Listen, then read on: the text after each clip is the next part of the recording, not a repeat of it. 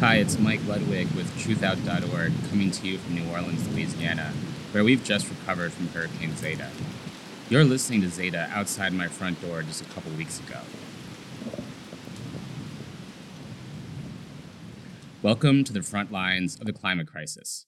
We're expecting a Biden presidency to begin in January, but by now we know that simply unseating President Trump won't be enough to get us out of this mess. In fact, the most vital work is being done at the grassroots level, in the communities already impacted by rising seas, intensifying storms, raging wildfires, and pollution. In this critical moment, we're launching a podcast to amplify stories about our changing world and raise up the voices of those fighting for environmental justice and a sustainable future. And we're starting right here in the Gulf South, where Hurricane Zeta was only the most recent storm to slam into the coast. As of this recording, meteorologists have named 29 major storms and hurricanes in the Gulf and Atlantic, breaking a seasonal record set in 2005 when Hurricane Katrina devastated New Orleans. Scientists say climate change is making storms stronger, more frequent, and also wetter, increasing the risk of catastrophic flooding. While Zeta caused widespread damage and power outages, the storm was not as severe as Hurricane Laura, a fierce Category 4 storm that barreled into southwest Louisiana and East Texas in late August. Laura caused intense damage, destroying homes, forcing evacuations, and killing at least 27 people. Hurricanes are part of life on the Gulf Coast, but they also expose deep inequalities. Southern Louisiana has a legacy of slavery and white supremacy, and communities of color across the Gulf South are more likely to be located in flood zones and next to oil refineries and other fossil fuel polluters. After Hurricane Laura and later Hurricanes Delta and Beta struck southwest Louisiana and East Texas, activists sprang into action to help Black and Latinx neighborhoods recover. To learn more, I spoke with Hilton Kelly, an environmental justice organizer from Port Arthur, Texas. You're, you're outside Houston, right? Yeah, I am uh, in Port Arthur, Texas, which is we're we're southeast of Houston. We're 100 miles um, southeast of Houston, right on the Gulf. And how are you affected by the hurricanes this year?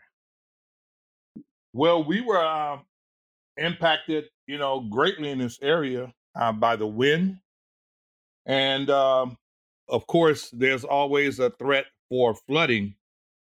So we got hit pretty good by Hurricane Laura and Hurricane Delta.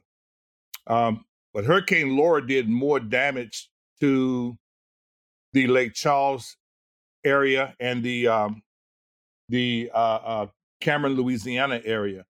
Lake Charles, Vinton, Louisiana, they really caught the brunt of it. But uh, initially, Port Arthur was dead center, dead bullseye for Hurricane Laura, and then it shifted and went 40 miles to our east and really did a job on the Lake Charles, Louisiana area, uh, Cameron, Louisiana, Vinton, uh, Sulphur, Louisiana, and and let's see, Westlake, Louisiana.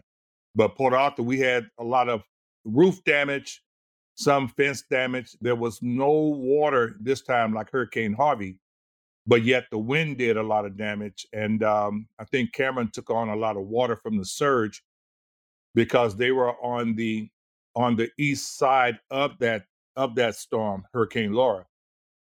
Now, when we talk about Hurricane Delta, um, Hurricane Delta also added insult to injury with right after Hurricane Laura. And so Lake Charles and Port Arthur sustained damage. But once again, Lake Charles was heaviest hit because the storm literally went right over Lake Charles once again. And so it, it's it's really, really tough. I mean, we are still trying to come back from these storms.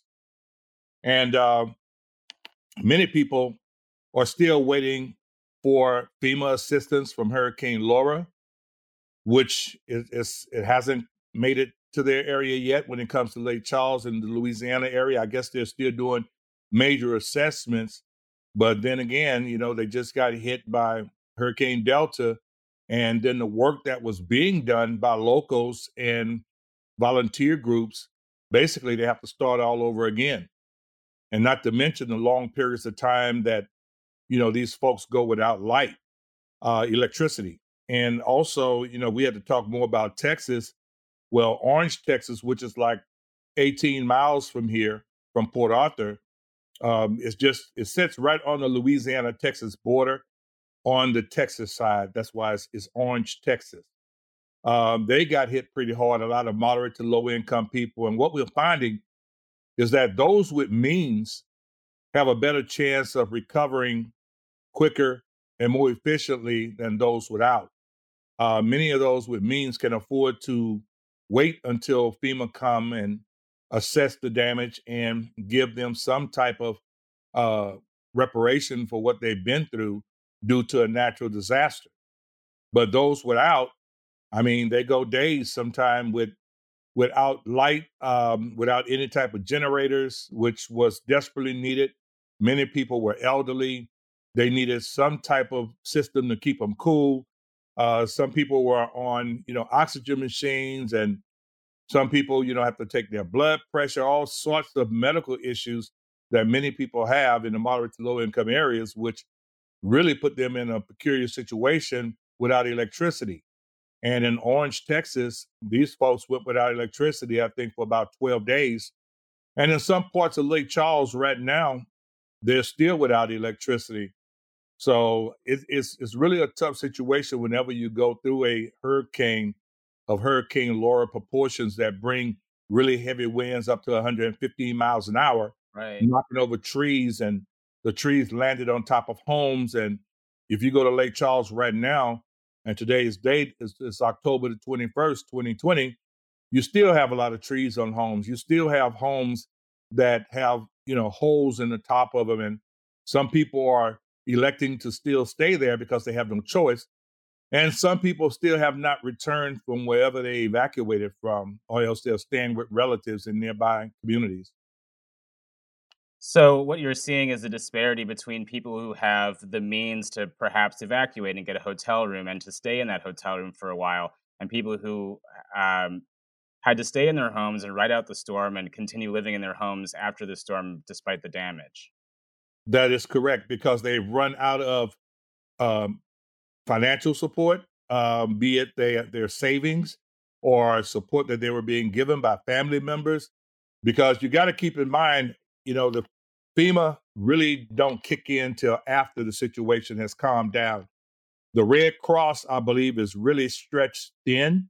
And there wasn't a huge presence that I saw on the ground when I went to Lake Charles, Louisiana, shortly after Hurricane Laura. And then we had to wait out. We were working in Lake Charles, helping to remove trees from property, helping people to get generators and whatnot uh, so that they could have some type of cooling system going and to help keep their refrigeration going. So refrigerators was in high demand, and it still is in some cases. Uh, but at the same time, we did what we could. But then came the threat of Hurricane Delta just just two weeks ago, and uh, we had to leave that area and sort of wait out Hurricane Delta. And even after the storm had come and gone, then we had to still wait maybe another six seven days before we could get in there because the traffic was so bad on that corridor going into I 10, I'm uh, going into Lake Charles down I 10. And not to mention, many people were still evacuated. But I just went there last Thursday, a week ago today, a week ago, yeah, almost a week ago today. And um, what I found was that there's debris everywhere. Um, there are trucks there picking up debris. There, you know, there's a lot of trash dumped on side of the road. Uh, you you Many residents are still not in their homes because their homes really, in many cases, are uninhabitable. But for the people that are there, they say there has been no presence of FEMA at this particular time. And uh, you got to keep in mind, many people were still willing from the Hurricane Laura situation. So it's it's really tough in Lake Charles right now. And even here in Port Arthur, Texas, Many of the folks that were mandatorily evacuated during Hurricane Laura are still trying to recoup some of the funds they had to spend because of their financial costs of being on the road with hotel costs, food costs. And then when they got back, they found that most of their refrigeration uh, foods had spoiled. And uh, what we're hearing from FEMA is that because they didn't meet a certain threshold when it comes to damages, that it didn't qualify or this area did not qualify for FEMA support. But it's my understanding that the state of Texas has uh, been declared uh, within that range as as I speak now for people to be compensated. But yet it's so far and few in between when it comes to support to where you know people have have kind of weathered the storms, but they're still dealing from the fallout of not having those resources to take care of their rent or to buy food or to get their electricity restored or what have you. So we're in a situation here in Port Arthur as well when it comes to the the support that FEMA would ordinarily give after a natural disaster. We still have not seen anything. And the people in Lake Charles still have not seen anything after Hurricane Delta. Now, I'm not sure have people uh, been uh, compensated for Hurricane Laura, but yet I know if some have, there's still a whole lot of folks there that have not. And the same goes true for Beaumont, Texas as well, and everything in between. So people are still very much in need of emergency assistance in that region of of Texas and also southern Louisiana. It sounds like. And when you and when you talk about FEMA and that federal aid reaching communities, what kind of disparities have you seen between perhaps wealthier, whiter communities and and and communities of color? well, what I've seen is that you know, when it comes to housing, uh, they seem to bounce back a little quicker because they have the means on a personal level. But many people who live in the moderate to low income areas do not have that luxury because uh, many of them are already on government subsidies, Section 8. Uh, they're working two and three mediocre jobs, which has been sort of uh, delayed due to the present COVID situation uh, that we're dealing with across the nation. And so there's a lot of disparities here when it comes to economics and when it comes to uh, information, because much of the information that's being passed, you need the internet to access. And many people in your moderate to low income communities do not have access. So therefore, they need to be physically uh, in in an office to get the information they need or you know constantly glued to the television to find out where the resources are. So there are a number of roadblocks or barriers that um, perpetuate uh, um, that disparity. And where do you think the government could be doing better? Well, I think they could be doing better on their communication. I think they could be doing better when it comes to responding to these situations. Uh, because by the time, you know, for instance, case in point, we were hit by Hurricane Laura in 2017. I think it was like August of 28th. And um, what happened was that FEMA, by the time they responded, our home was so inundated with water to where it was just full of mold. And so the conditions with our home had further degraded. And the walls had buckled. Uh, they they popped away from the foundation leaving the, the whole house in in danger of collapsing. Um, all the sheetrock and and throughout the house was full of mold. And the FEMA would tell you, or you'll learn that it's best to leave the house as is until until FEMA has an opportunity to assess the damage and give you a fair amount for your repairs. And so, and we found that you know even though you may have a contractor come out and give you a bid, on how much it's going to actually cost to repair your home uh, to the way it was, or at least close to that. Many times FEMA cannot match that, and maybe you will get maybe 50% of what the actual cost will be to fully restore your home, or you may get, you know, maybe a third. But yet, and I, I believe that they actually need trained people on the ground. What I'm finding is that many of these people that come out and assess the damage to your home are just regular folks like you and I. And I don't believe they have any experience in the rebuilding of structures or the repairs of structures when it comes to your home being stable and in a good condition. I think many of these people are hired in a quick fashion and they're not even vetted on their knowledge as to how to uh, um, assess a home for damages. Right. And we know that um, climate change is making hurricanes uh, more frequent and stronger. And wetter. And we also know that the part of the Gulf South where you are located and also um, these other communities has a lot of petrochemical industry. Is there an increased risk for to communities of color from pollution uh, from all these facilities, the plastics and oil refineries, um, facilities that are in these areas when these big storms hit? Well, yeah, there's there's a major issue with that. Um, what we're finding is that whenever we have a storm like a Hurricane Harvey situation, uh, what you'll find is that many of these industries have to go into shutdown mode. And whenever these industries go into shutdown mode, uh, you have a large amount of pollution that's released into the air during their emission events or flaring events. Now, what a flaring event looked like is it's this huge, huge flare or fire that's coming out of the tip of these tall derricks. Sometimes the flare can be maybe 30 to 40 feet in length. And then what you see coming off of the tip of that that derrick is this this flare with all the, the, the fire, the flare, and then you see the smoke coming off the tip of that flare.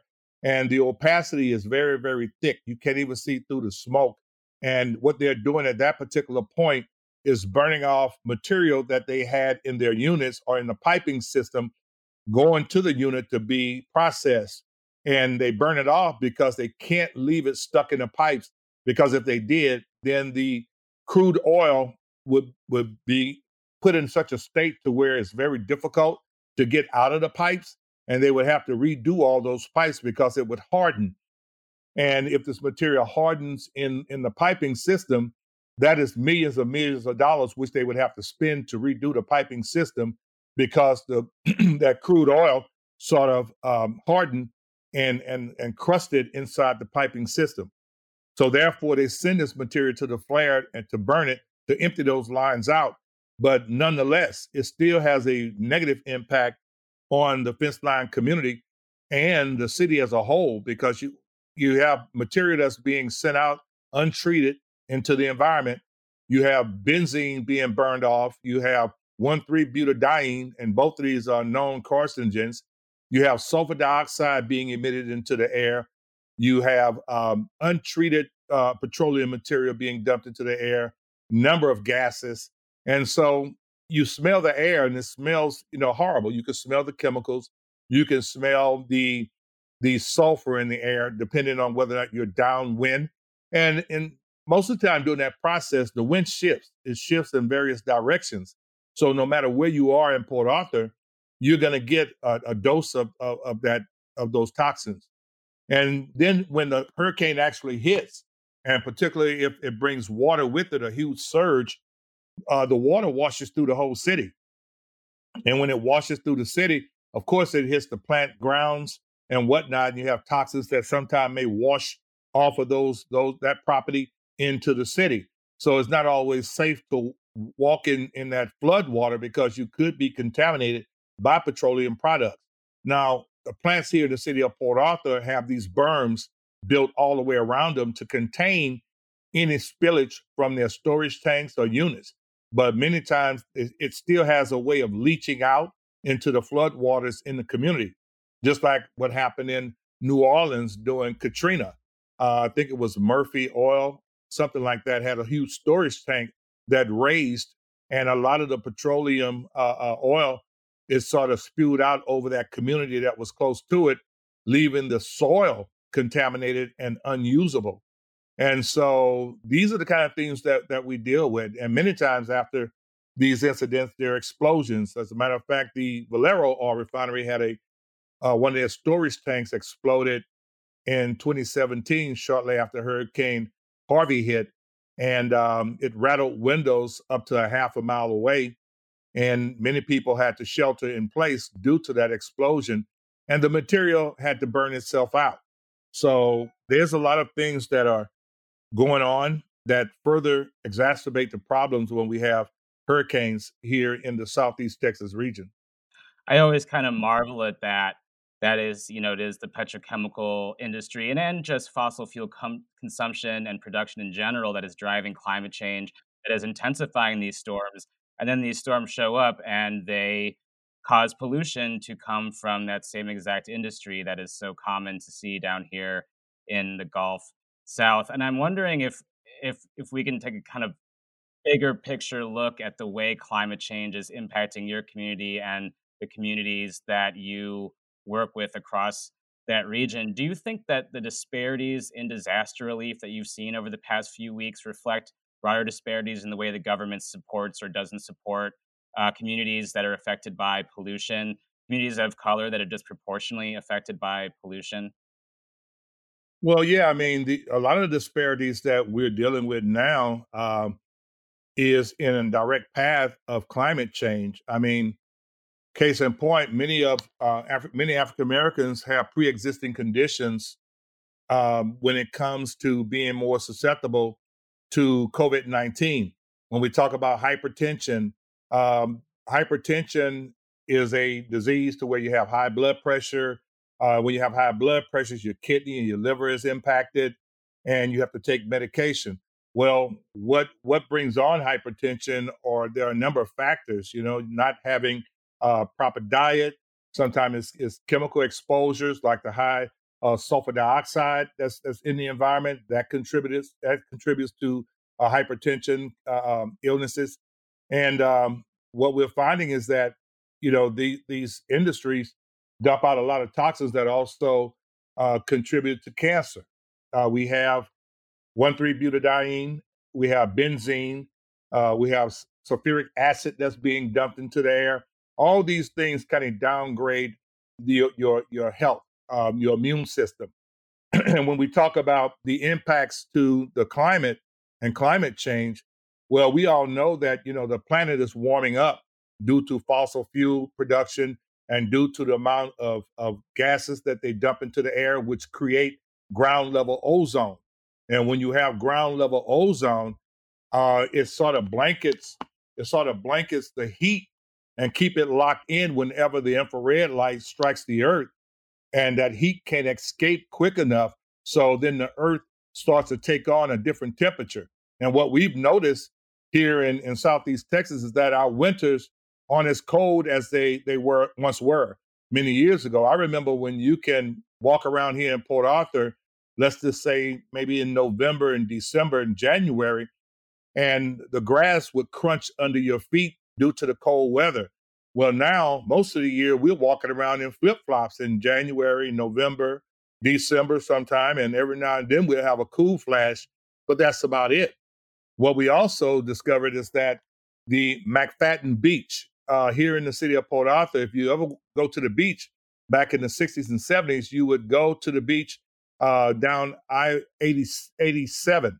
Uh, I 87 would take you right to McFaddin Beach. But now you can't go that route anymore. You have to take an alternate route.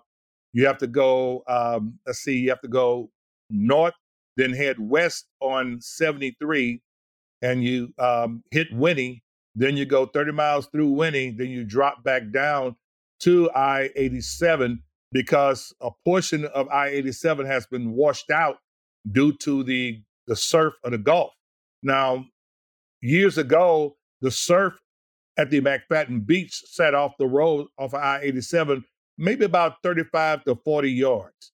Now, that surf, because of sea level rise, that surf has overtaken certain sections of I 87. And our leaders in the state and in the city have for years been battling with how to circumvent the impacts of the Gulf uh, approaching further inland.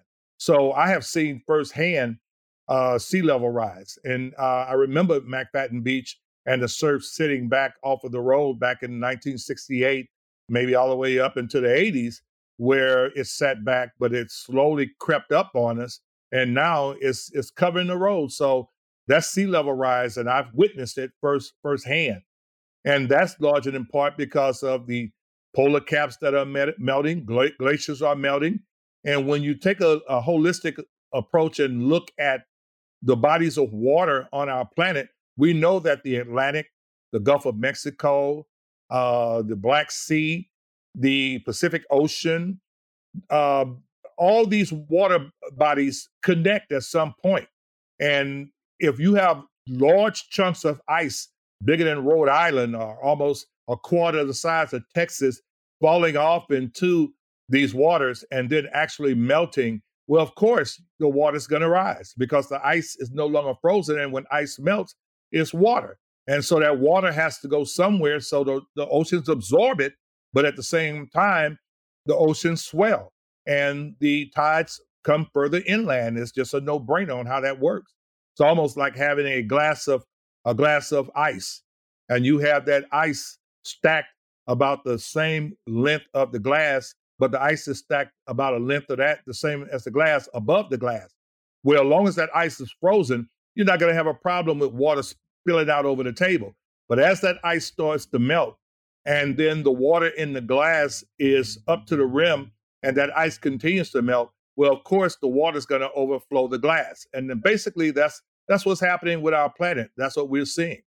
And of course, when the sea levels rise, that makes communities like yours and others in the Gulf South, um, you know, more uh, threatened. Great, or excuse me. Yeah, we have chronic. We have chronic flooding. I mean, because and, ordinarily hurricanes. Yeah, we have chronic flooding because what happens is when a hurricane comes in, you know, if the surf was sitting back, let's just say another 40, 40 yards from from the road, well, and the hurricane comes in, well, that, that hurricane would have a tougher time pushing it inland. But now with the sea levels being higher, and then we have a approaching hurricane coming in, well, now it's fairly it's easier for that hurricane to push water inland and flood communities. And so what we're seeing now is that we're having a disproportionate number of hurricanes coming into the Gulf. We have a large number of communities that are being flooded, not only here in Port Arthur, but in Florida. Florida is constantly flooding and believed to be sinking. Um, we're, we're even seeing it on the eastern seaboard where waters are rising. And even in some of your interior uh, communities, too, you have a lot of uh, uh, bodies of water that are rising because somehow you have those underground cabins and they also are linked to uh, uh, the the marsh areas, the low lying areas where the water's mixed and slowly push inward. So a lot of what we're going through now, uh, when it comes to sea level rise, um, you know, extreme heat when it comes to summer, um, it, you know, a serious lack of of, of weather uh, uh, patterns uh, that are once regular with with with ice and snow has diminished is is largely in part because of the carbon material that we're that's in our atmosphere that's blocking and creating this this ground level ozone and that's helping to melt the glaciers. All this is tied together. And of course, low lying areas are more susceptible to flooding because those lands are what sort of creates a barrier for the higher ground areas. But historically, if we take a look at why uh, um, those areas are impacted and why the people there are impacted. Well, the people were sort of put in that situation. If we take a look at history and go back during the Emancipation Proclamation when it was signed and African Americans were deemed as free citizens, well, we were free on paper, but we still weren't free to live wherever we chose. Therefore, there were laws in place on a federal, state, and local level that dictated where African Americans could live. And we were given a area, and most of those areas uh, were in low-lying areas, in your delta areas, like the Mississippi deltas. African Americans, uh, community, I mean, generation after generation, uh, had to inhabit those areas due to unfair housing practices. Right here in Texas, the same issue persists. Uh, I lived, I was raised and born and raised on the west end of Port Arthur, which is in a low-lying area we grew up, you know, with flooding being a regular thing in our community. But the powers that be within your city government, within your state government, within your federal government knew what Black people were being subjected to. They knew that we were being put in these areas that were deemed, um, you know, not lands that weren't uh, uh necessarily desired by others. And yet they forced us to live there to at least benefit from it by in some way. And yet, those same lands are passed down generation after generation uh, to their, their relatives. And so, this is why we still have a large number of people living in those low lying areas because we're entrapped there. And we were entrapped there by state, federal and local governments. And I believe that they owe it to the people in those communities to assist them with either vacating or doing something to elevate their homes and to create a sustainable way of existing in that community or in those communities uh, with the changing of our climate. Right. And part of the Green New Deal is not just a transition to renewable energy, it's about creating jobs by building resilience in an infrastructure in communities that are most impacted by by climate change, including the storms that come off the Gulf. And when you look at around at Port Arthur and Lake Charles, um, and and and as you said, people who have been structurally left to live in these more vulnerable, low-lying areas, how could they benefit from that kind of federal um, that kind of federal investment, especially now when they're still recovering from a hurricane and the support that exists has not reached everybody who needs it? Well, we could benefit in a number of ways. Uh, number one, I would like to take a look first at how will we benefit from this thing by being able to exist there by the federal government, state government, and local governments actually working together in partnership to ensure that those hard hit, un- underserved communities, low lying areas can be built. This is what it's going to take. Everybody working in unison with that in mind is that we must do this thing to assist those people living in those areas, and we must give it 110% to ensure that they can still uh, uh maintain and have a better quality of life there. What needs to happen is people need assistance, as a matter of fact, right now, uh, with elevating their homes. Case in point, when Hurricane Harvey hit, it brought with it water. Uh, the Port Acres area, uh, the El Vista area, uh, Vista Village, all those areas are in low lying areas and they were heavily impacted by water. Some of these homes took on six, seven feet of water many of those neighborhoods, it, it almost looked like it's something in a twilight zone because it like people just picked up and left. And some of those homes are fairly nice homes. African Americans lived there. Some of them were retirees that were teachers, that were firemen, that were policemen. And these were black communities or black communities where African Americans had to live. And when these people were in their heyday, uh, when y- much younger, well, Jim Crow was still very much in effect. So even though they were prominent citizens in the city, but still they were African Americans. So that by law, they had to live in the areas where they retired. And they put all their money into, they invested all of their, their earnings and life savings into this land. And so now that those lands are flooding six, seven feet of water, now these people have had to vacate, and the city will not help them to elevate their homes unless they have a plan um, and they have a a the financial means to do it. Many of them do not because they were retirees, and that's just one case uh, uh, of for a community of what we're going through. But this is happening all along the Gulf of Mexico, where you have those low-lying, underserved communities. I think our governments, when it comes to federal, state, and and local governments, should do all they can to help people that are in those areas with elevating those homes to get rid of some of the protocols that were put in place um, to sort of take those lands by forcing people to lift their own homes. It's it's not it's not doable for them because they don't have the the money to do it. So therefore, those people are going to lose their land, and then they have to find somewhere else to live on their own dime, due to the fact they were forced to live in an area that was a known flood zone many many years ago uh, our, our governments knew that these were uh, um, marshy areas, that these were low lying areas, and yet they still put people there. They forced them to live there. So I think our federal and state and local governments owe it some type of reparation to those people who were forced to live in those areas. And uh, I think that would be great to start with a notice letting people know that if you live in a low lying area, we have a plan to help you to rebuild or elevate your home in the event that it was damaged or destroyed by a flood event or a hurricane.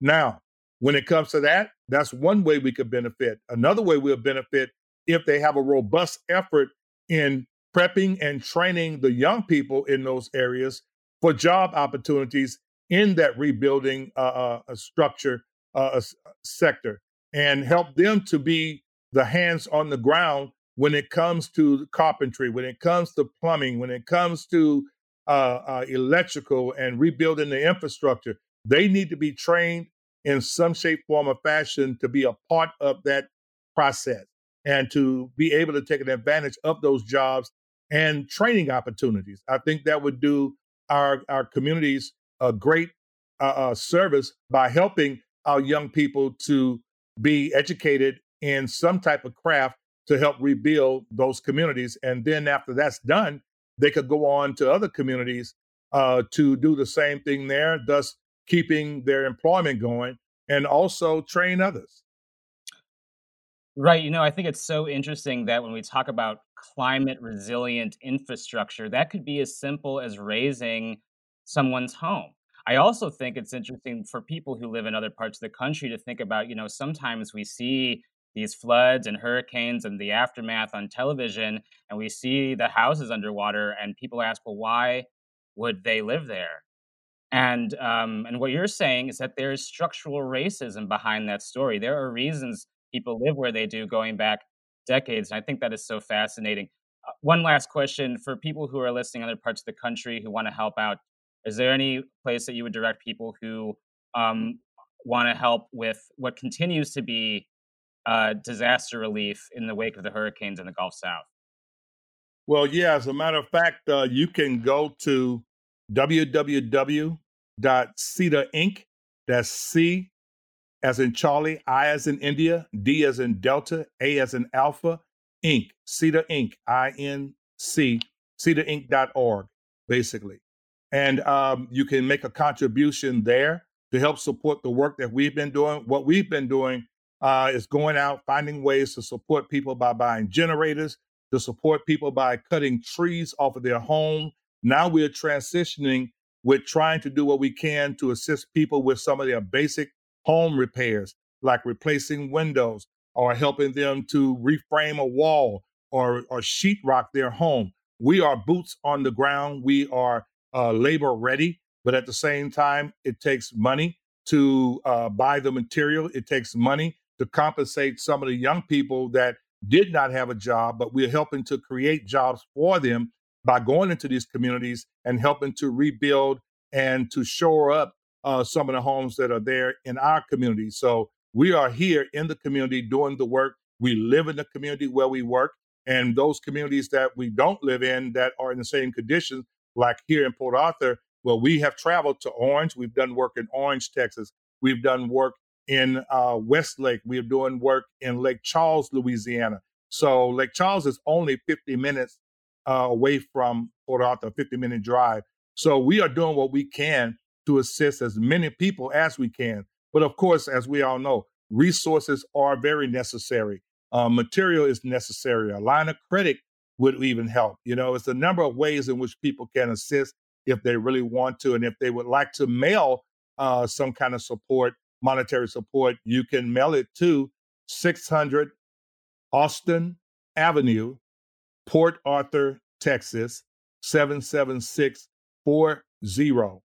And you could make the check out to Hilton Kelley, that's H I L T O N, Kelley, K E L L E Y, or you could make it out to the Community In-Power, and that's I N dash P O W E R, Community In-Power and Development Association Incorporated. And that is a nonprofit 501c3 organization, which I founded in 2000. So we are doing all that we can to assist um, those people in those low lying areas in the underserved community. Um, as a matter of fact, we are still dealing with getting people compensated from FEMA after Hurricane Delta. Many people, well, nobody really has been compensated for the hotels that they had to spend money in, or uh, the fuel that they had to uh, use or buy to get out of harm's way, and the food they had to buy on the road to sustain themselves. And then they come back home. The electricity was out here for maybe about eight to nine days for most people, and then for some people, it was it's still out in some areas because they're still working on the grid. And so there are so many different issues here to where you really have to jump in and not take a look at the big picture but just take a look at what's in front of you and lend a hand.